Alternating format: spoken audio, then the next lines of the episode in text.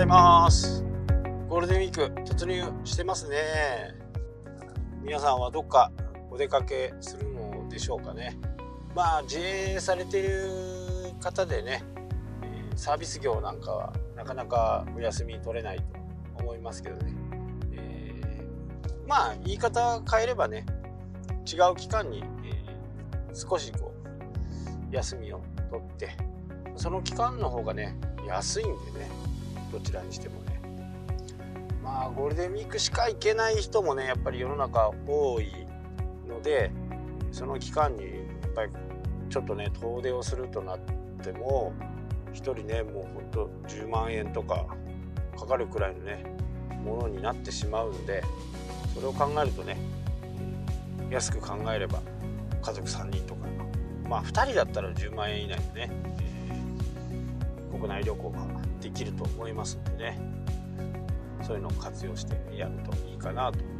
思います、まあ、先日もお話したようにねこういう期間もうお仕事の人は、えー、お客さんがねいっぱい来るようなご商売もあるとは思うんですけどこう自宅にでやるようなねサロンとか整体さんとかそういった方はなかなかこういつものお客さんがね遊びに行ってしまっていないというのもあるでしょうからでそういう時はね思い切って休んだ方がいいんじゃないかなって僕はあの思っています。まあ昔は違ったんですけどね、1人でも来ると、まあ、その分売り上げになりますからねただ最近はもうみんな休むし、まあ、週休3日っていうねところもね、えー、企業として出てくるようなのでなかなかねあのこれから会社をやる方はね非常に大変かなと思います。まあ正社員を雇うっていうことはあの実際に払うお給与と社会保険とかね厚生年金とか。あの辺がかなりねあのボディーブローのようにね効いてくるんでまあうちも今はだいぶスリム化になって、えー、正社員は1人という形になってあとはパートさんが1人と、まあ、あと外注さんはね、えー、うちからこう経費が出るようなことがないんでこの外注さんの使い方あの活用の仕方っていうのはねあのやっぱりこう今後求められてくるのかなと。で逆を言えば外注さんはこれから伸びるね、えー、売上的には伸びるようなポジションにいるんでとにかくね正社員を入れると本当大変なんですよね。ここはこういろいろこう考えてね長く勤めてもらうっていう、え事業的にもね長くやれるという風な形に見込めるんだったらねやっぱりその分を考えておいて。ただ給与のざっくり言うと給与の3倍。給与の3倍はお金がかかるというふうにね思った方がいいかなと。例えば30万だったら90万は何かしらかかるよっていうことなんで、えー、100万以上の売り上げがないとね厳しいかなとでこれ100万円いくとね今度、えー、消費税がかかるという形になるんでここはねすごくこう兼ね合いが難しいところですよね。で悪い言い方すると1000万以下に抑えるビジネスをねやるやって専門にやってる人もねやっぱり中にはいます。まあ、まあ、ルールですからねあのずるいとか脱税でもないですしただ増えるとね会社が増えるとまあそれはそれでね面倒くさいことになりますよね。えー、僕もまだね2つ会社をやってますけどまあ決算があるんでねそこに向けてやっていかなきゃならないしこれはこっちの会社だこれはこっちの会社だ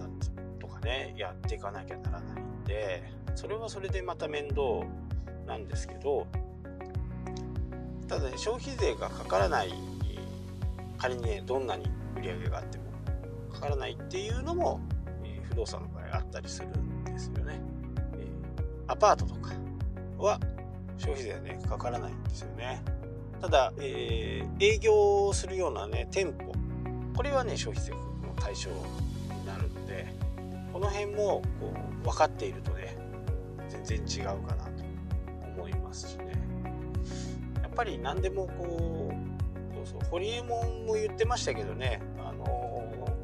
会社を起こす気があるんだったら簿記のね3級程度は覚えておいた方がいいかなとてましてまさしくそうでね、えー、出し方借り方とかね勘定科目とかも分かってきますのでやっていけばね。で、えー、決算書そういった見方も分かりますのでこの辺って結構大事でやっぱり3ヶ月先とかね6ヶ月先の、えー、目処っていうのはやっぱりこうある程度考えとかないと時になってねいきなりお金が必要だとかっていう風になると、まあ、借りる先がねいつもあればいいんですけど、まあ、あと借り借りて返せる目処がある場合。うちなんかもね不動産があってやっぱり出たりすると結構な額のね、えー、修繕費とかリフォーム代がかかるんで前話したのはねあの 1DK の話ですけどもう一個ねあるね不動産でそこはね飲食店に主に貸してるんですよね。ここが、えー、3月末でこう出ていってしまって、まあ、4月からはねその分が入ってこない。でそれをやっぱりこうそのままっていうわけにいかないんでね。壁床天井はこうリフォームしていくと広さもね結構あるんで結構な金額いきます。1年半ぐらいかかるかな回収に、うん、丸まんまね流し横流しでね。その分は入ってこないわけですからそのその辺のね算段をしていかなきゃならないしそれにかかる費用をね、えー、貯蓄があればねそこからこう捻出していけばいいですけどもしなかった場合には、えー、ずっとほかっておくわけいかないんでそこをこう直して新しい人に入ってもらうっていうことが必要になってくるんでここはやっぱり不動産のね、えー、難しいところ、えー、すぐ決まるとも限らないし直したはいいけど仮に1年間入らなかったとかいう形になると今度回収するのがね、えー、また1年半かかるわけですから2年半かかるという形に。で最近の賃貸はあの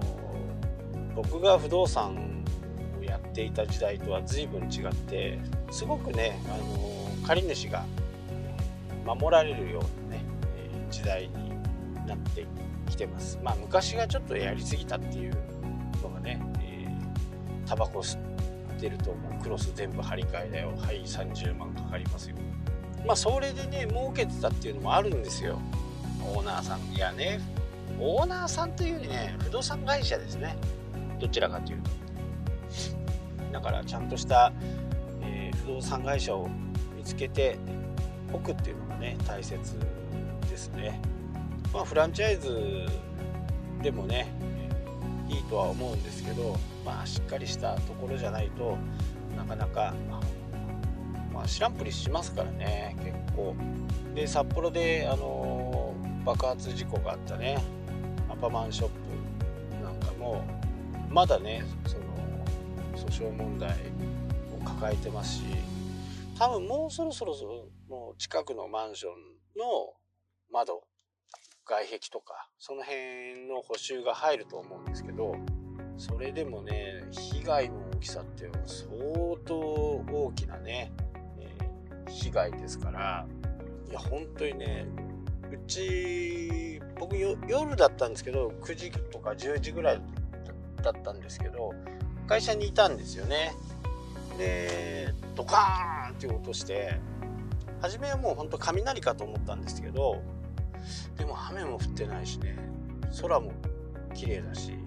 わーっと思ってね。すぐねツイッターを見たらなんか爆発して火事になってると。まあ初めは憶測がねいろいろ飛びましたけど、まあ、結果的には死亡者がいなかったのがね幸いかなとは思いますけどただ、えー、怪我をされた方は多いのではないかなと思いますし、まあ、周りの被害マンションのね、えー、サッシとかあの辺がこう曲がっちゃってるんで壁とかその辺からね直していかないとまあ元にはもう戻らないんですよね。補修したところで。1回入れているサッシを元に戻すなんて。なかなかコンクリートを全部周りをはつってっていうんですけどはつってそこにまた補修をかけて枠を収めるみたいなね感じなんで後ろがね多分分譲だと思うんですよね。賃貸だったらねそんなにこうまあ大きな問題ですけど物件にかあのケチがついたとしても、まあ、入居者は自分のものじゃないんでまあオーナーはちょっと大変ですけどね、まあ、その分保証してもらう部分があるかなとは思うんですけど。確かね分譲なんでね、まあ、楽に泣けないですよね、まあ、不動産の場合そういう事故は結構あるんで、まあ、なかなかこう手が出しづらいものではあると思うんですね高額だしね、まあ、今、えー、おすすめしたいのはねやっぱりこう長くもしねこれ若い人が聞いてるんだったら本当にね投資信託をやったらいいなって思います。もう5%はね、確実に回るんで。うん。だからその辺、浮き沈みがあるんでね、それ浮き沈みを考えないで、月1万円とかね、それを10年できたら、まあ、120万じゃないですか。で、それの10%だとしても、10年やればね、10%ぐらい回るような気がするんですよね。そうするとこう普通にこう利息だけでもね、12万つくわけですからで NISA もね、えー、満額使えるんでそういう風な形がねいいかなとは思います。